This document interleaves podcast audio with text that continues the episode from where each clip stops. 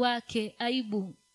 A god who takes away our shame. Haleluya ninajua katika maisha yetu kuna mtu kila mtu ako na aibu yake.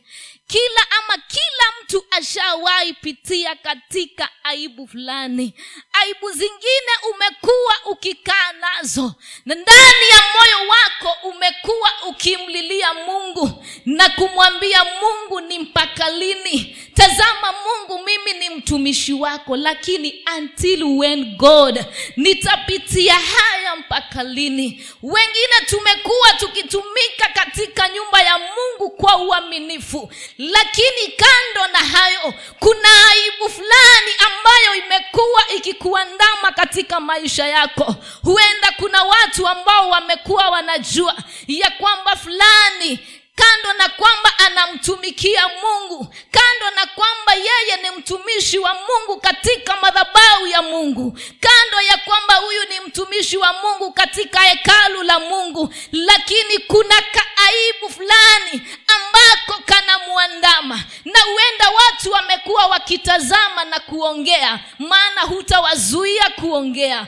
Wengine wamekuwa wamenyamaza wanakuangalia wanajiambia kimoyomoyo na huyu mtu kwa sababu amekuwa anamtumikia mungu. Kwani hii aibu itamwondokea lini? Asubuhi ya leo mungu anasema ya kwamba yeye ni mungu anayeondolea watu wake aibu. Bwana asifiwe. He will take away your shame. Haleluya haijalishi itachukua muda gani lakini iko siku mungu atakuondolea aibu. Nikiangalia maandiko in the book of luke chapter 1 verse 5 tutaisoma. Ninaona mtumishi wa mungu zakaria. Alikuwa mwaminifu sana katika nyumba ya mungu. Bibilia inaeleza ya kwamba alikuwa anafanya kazi ya mungu kwa uaminifu. Lakini mke wake kuna aibu ambayo ilikuwa inamwandama. Sijui kama unaelewa aibu ni nini. Aibu shemu aibu aibu ni kitu kibaya. Aibu ni kitu kibaya. Narudia aibu wakati inapomwandama mtu ni kitu kibaya. Wakati unapopitia aibu katika maisha yako aibu yoyote inafika ndani ya moyo wako unakuwa na kilio cha ndani sana. Unajiuliza ni mpaka lini mungu?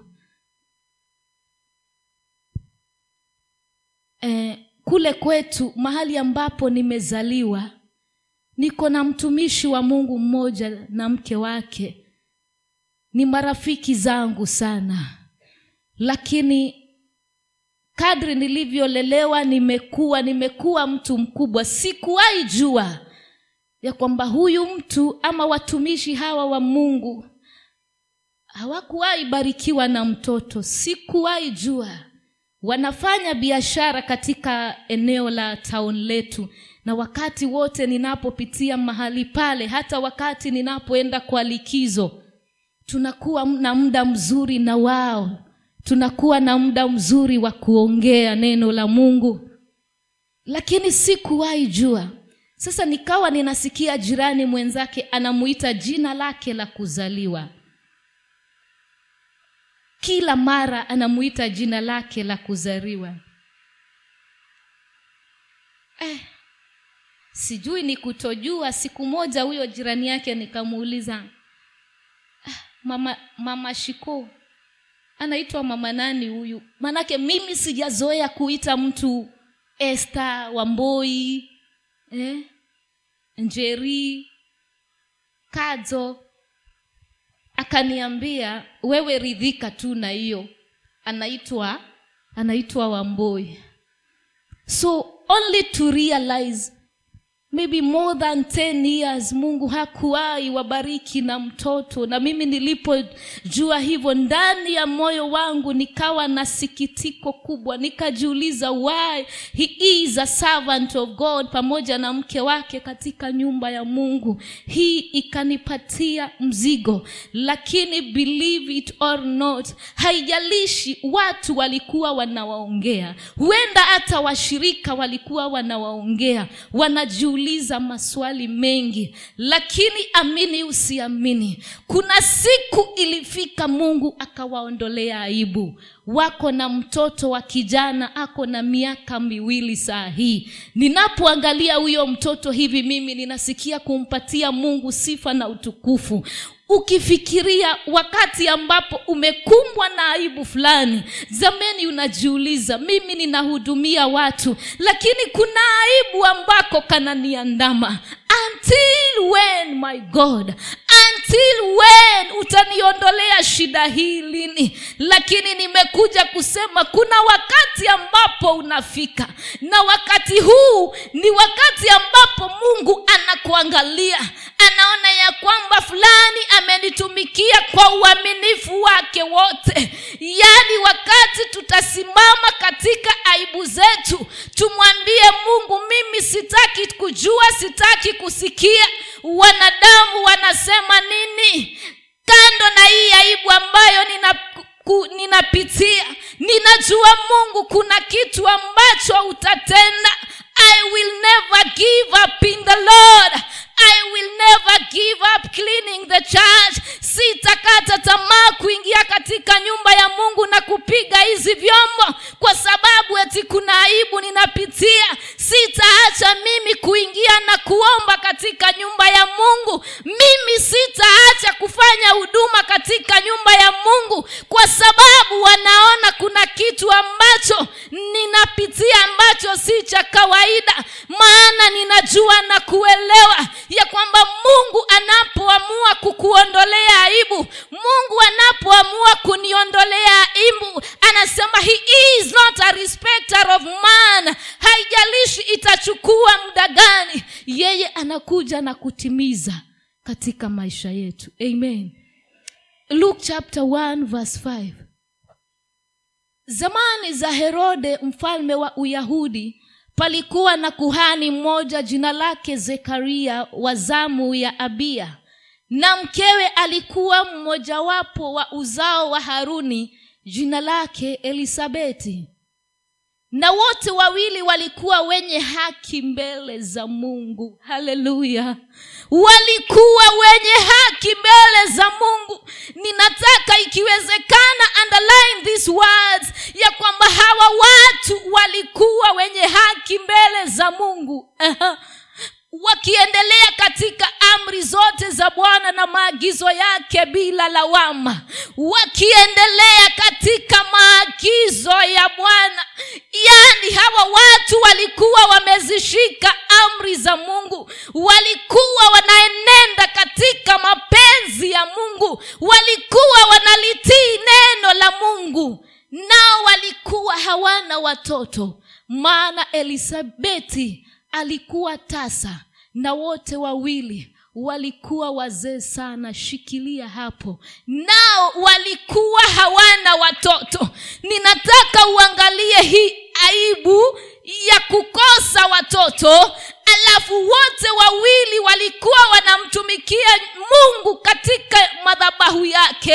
Alafu uangalie tena walikuwa wanamtumikia kwa uaminifu wake wote. They were serving god wholeheartedly. Kwa moyo wao wote walikuwa katika madhabau ya mungu. Lakini aibu ilikuwa inawaandama. Bwana tusaidie. Mimi sijui ni aibu gani ambayo inakuandama siku ya leo. Mungu peke yake ndiye anayejua. Unaweza kuwa uko mahali pale unatuonyesha yes kwa uso wa nje uko na furaha. Kwa uso wa nje mambo ni sawa lakini ndani ya moyo wako una kilio una kilio. Unamuuliza mungu jehova tumetoana na wewe mbali lakini kuna aibu ambayo ninapitia. Kuna watu wananisema hivi na hivi. God until when? Bibilia inasema watumishi hawa wote wawili wawili wote wawili ni wazee sana. They were old. Lakini mungu hakuzuia mapenzi yake yatendeke maishani mwao. Haleluya kuna mambo mengine unaweza angalia ndani ya mtu useme it's impossible kibinadamu tunaangalia tunasema ya kwamba haiwezekani. Kwa miaka themanini kwa miaka sabini huyu mtu aondolewe hii aibu ya kutopata mtoto. It is impossible.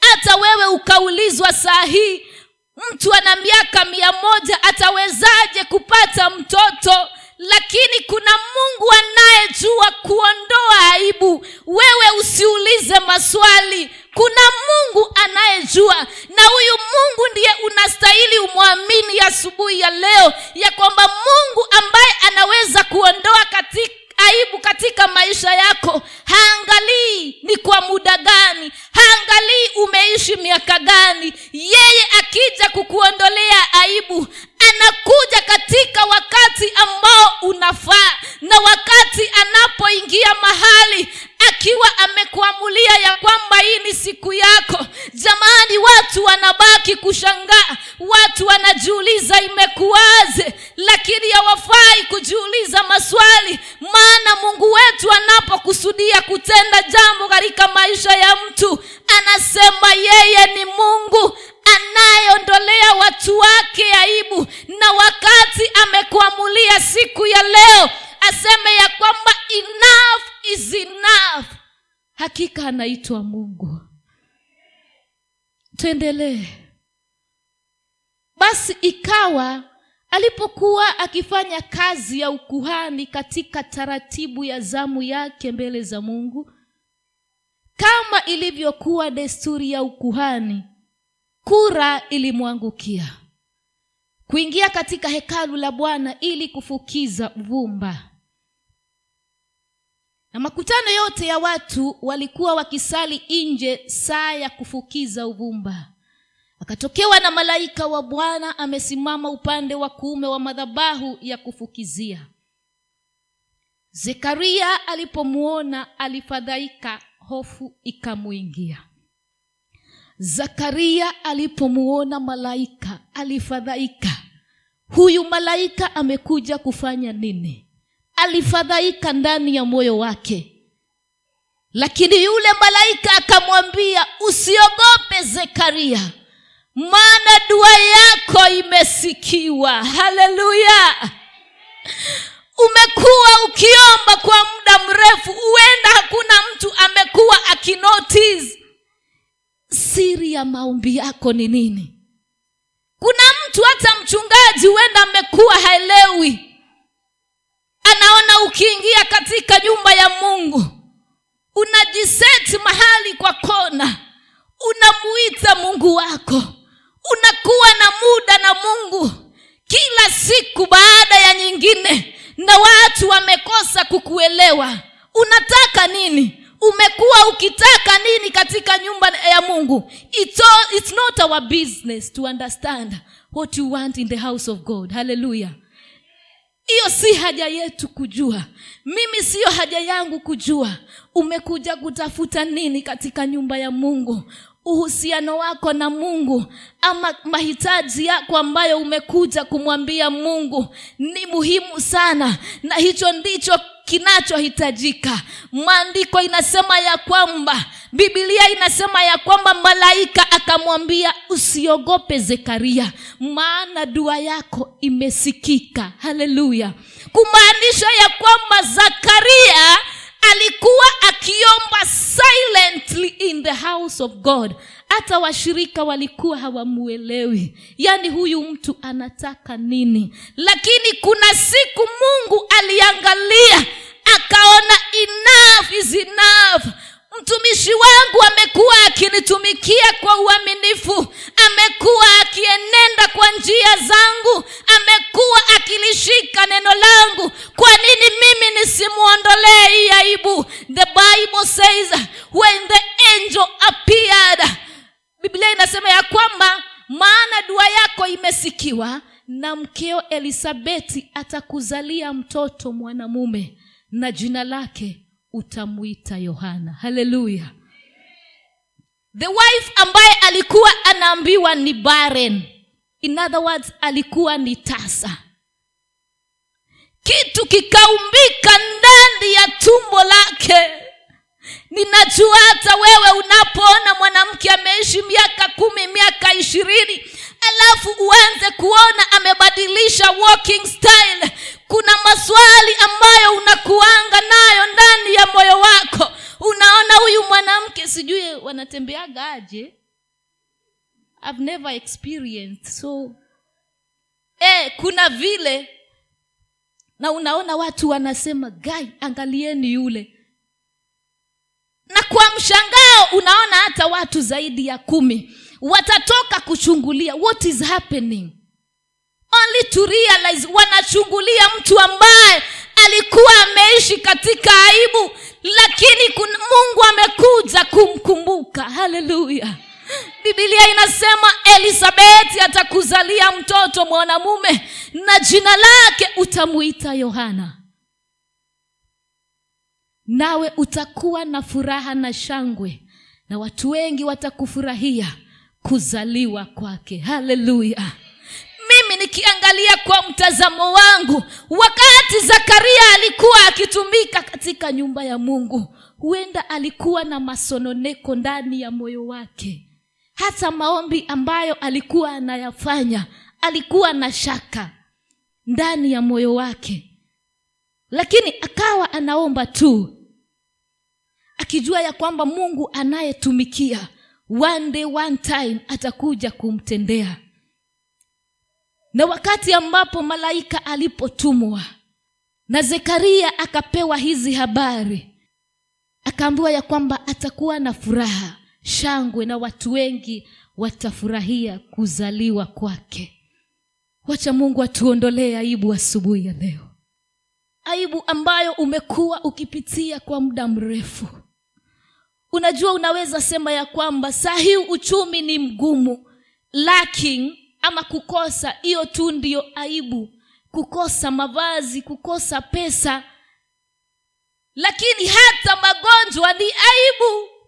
Unaweza kuta mtu ana presha anaambiwa ya kwamba yule mtu unajua ile ugonjwa yake.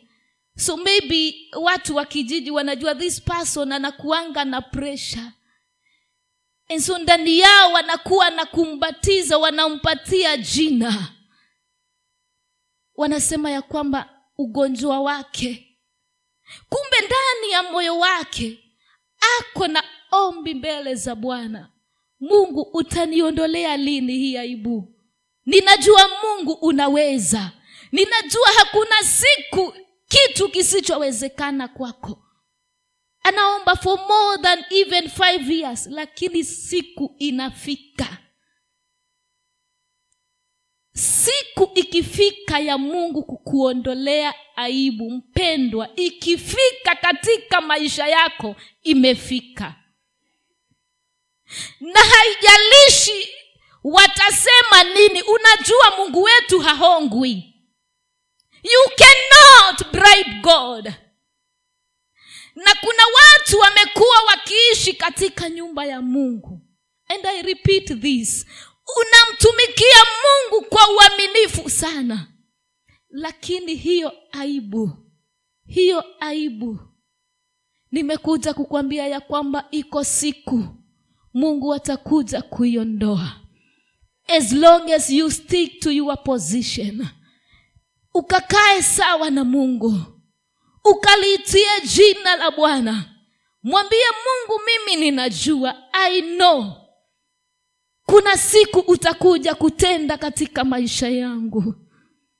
Kama wanadamu wangedhihirishiwa kile ambacho zekaria mungu alikuwa ambariki nacho. Unajua wanadamu wote si marafiki zako. Kama mungu angewadhihirishia awafunulie.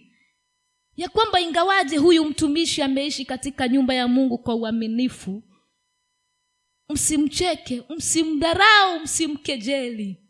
Kuna siku hii aibu nitakuja kuiondoa. Mwanadamu angesema its impossible.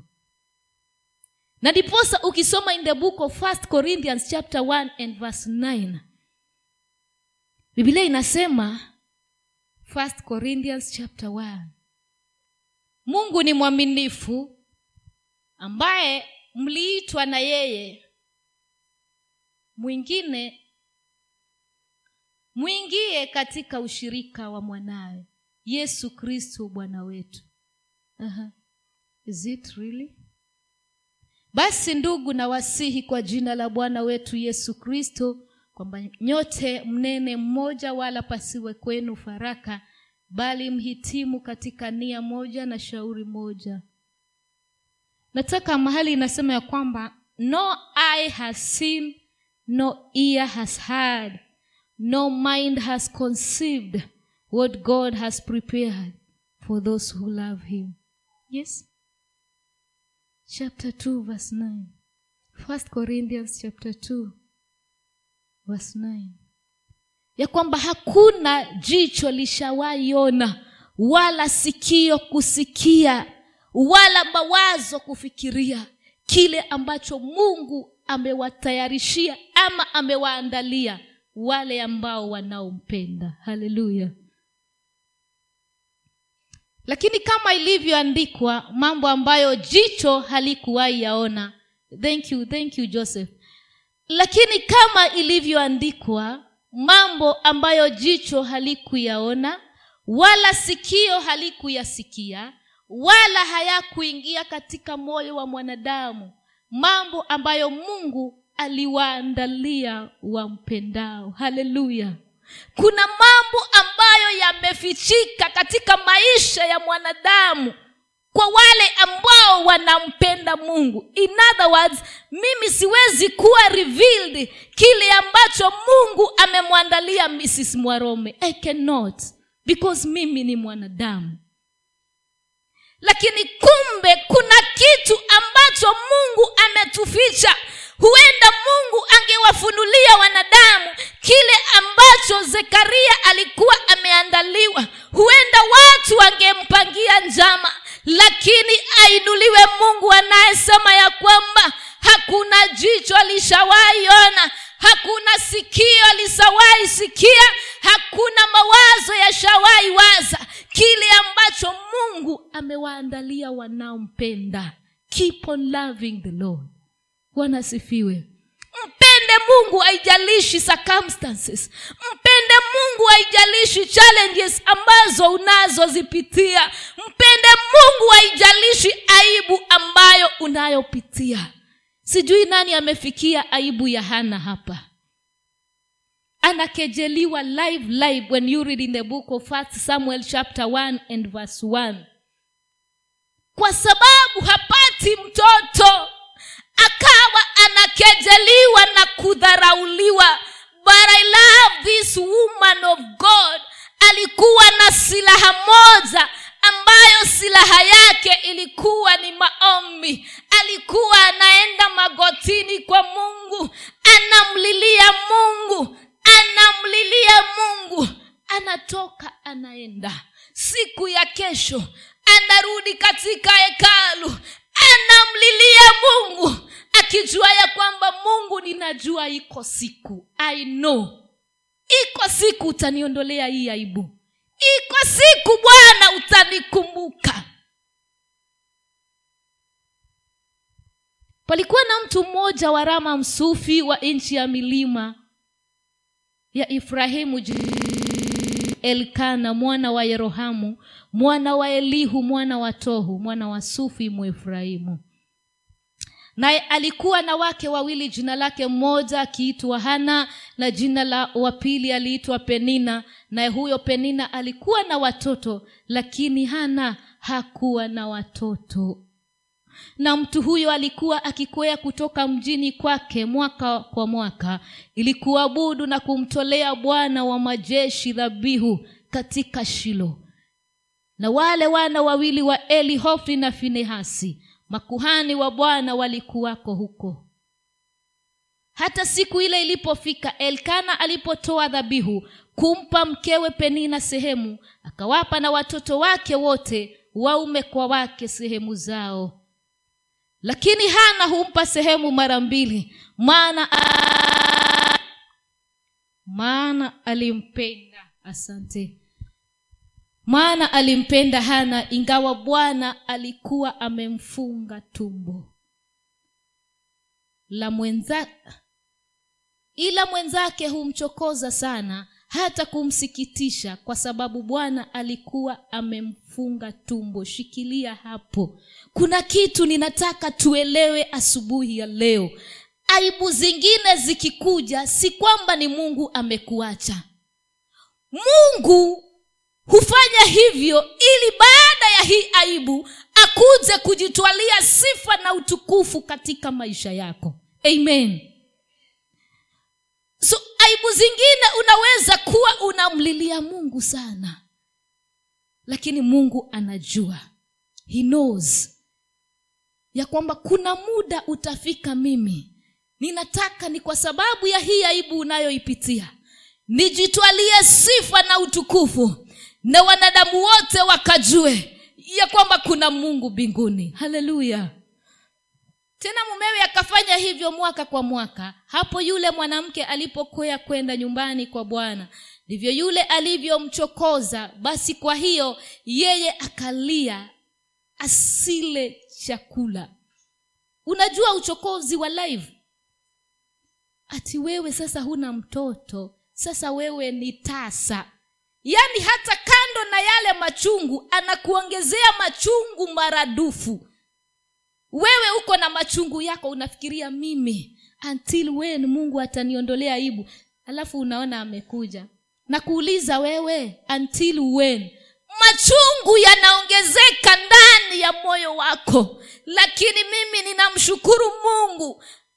And i believe huyu mama alikuwa amepewa hekima na mungu ya kuto kujibizana na wanadamu. Bwana asifiwe. Uh-huh. Elkana mumewe akamwambia hana unalilia nini? Kwani huli chakula? Kwa nini moyo wako una huzuni? Yaani wakati mwingine mimi naona eh, a, kwa wale ambao wameolewa that is eh? yaani mnapopitia mambo i think kuna hawa comforters eh? mbona huli chakula? Mbona yaani anakuja na moyo wa kukomfort biblia inasema mume wa hana akawa anamkomfort anamuuliza ni kwa nini huli chakula?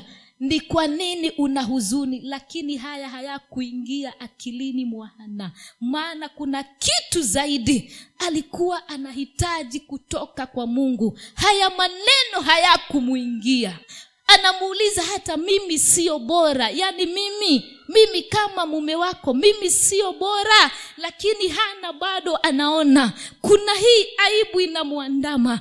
Kuna kitu ambacho anakosa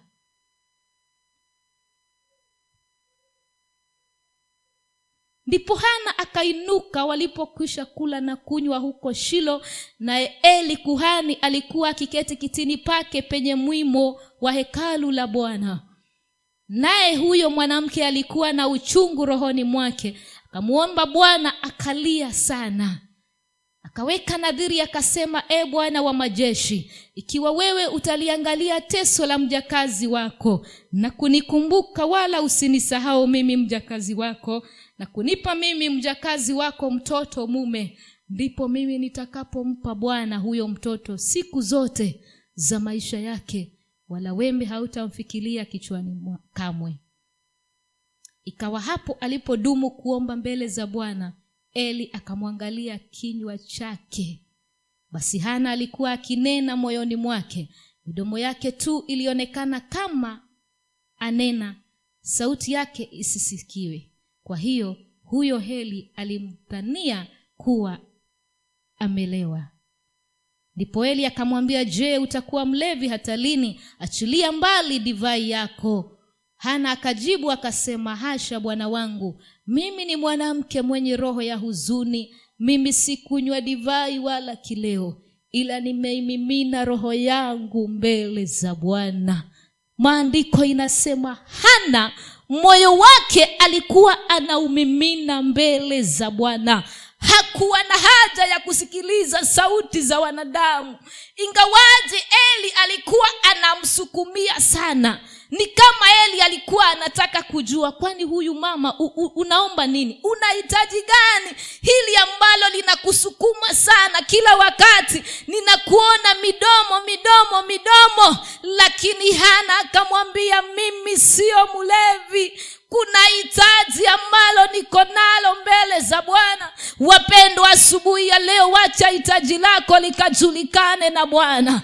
Maana wanadamu saa zingine wanaweza jua unachohitaji kwa mungu. Unaweza waendea uambie ya kwamba mimi niko na shida hii na hii. Ukimwendea jirani wa kwanza jioni majirani ishirini wanaanza kukuuliza na fulani ati umemwambia vipi? Sasa aibu hii inakuwa ya kusambazwa lakini unapomwendea direct mbele za bwana unamwambia mungu mimi nimekuja mimi ni mwanao nimeleta aibu yangu mbele zako. Ninajua mungu kuna kitu ambacho unaenda kufanya. With beyond reasonable doubt mimi sina shaka kama vile ambavyo ulivyomtendea hana katika bibilia mungu ninajua unaenda kunitendea maana nimeishi katika nyumba yako kwa uaminifu na ninakuhakikishia asubuhi ya leo haijalishi itachukua muda gani haijalishi itachukua miaka mingapi haijalishi itachukua muda gani ninakwambia bwana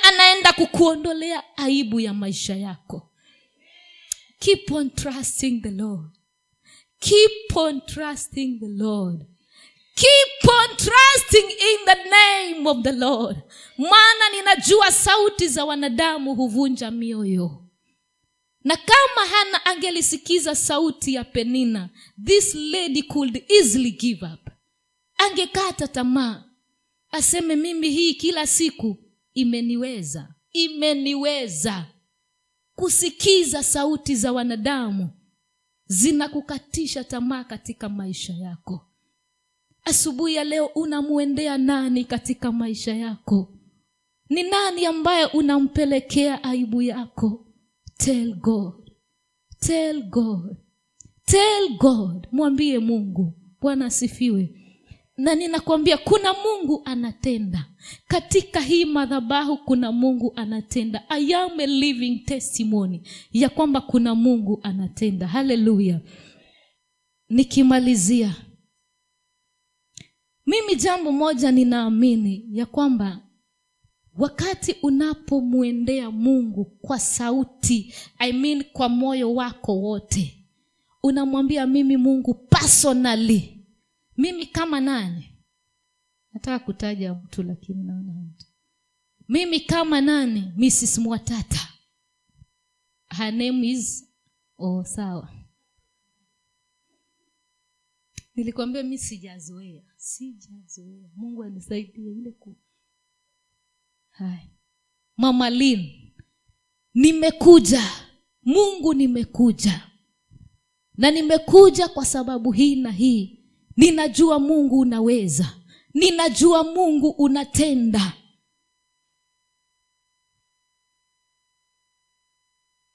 Haijalishi itachukua muda gani. Wakati anapotenda katika maisha yako inakuwa ni ushuhuda. Wakati hana alitendewa walinyamaza. Na wakati hakuwa ametendewa walizidi kuongea wacha mungu atusaidie asubuhi ya leo. God have mercy upon our lives.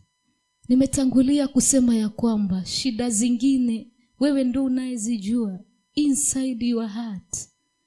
Umekuwa ukimlilia mungu kwa sababu gani? I don't know. Nimekuwa nikimlilia mungu kwa sababu gani? Haujui. But god knows your heart. Anakuelewa vyema anasema he examines our heart. Anachunguza mioyo yetu. Kuna siku itafika atakuondolea aibu katika maisha yako. Keep on serving the lord. Naomba tusimame kwa miguu yetu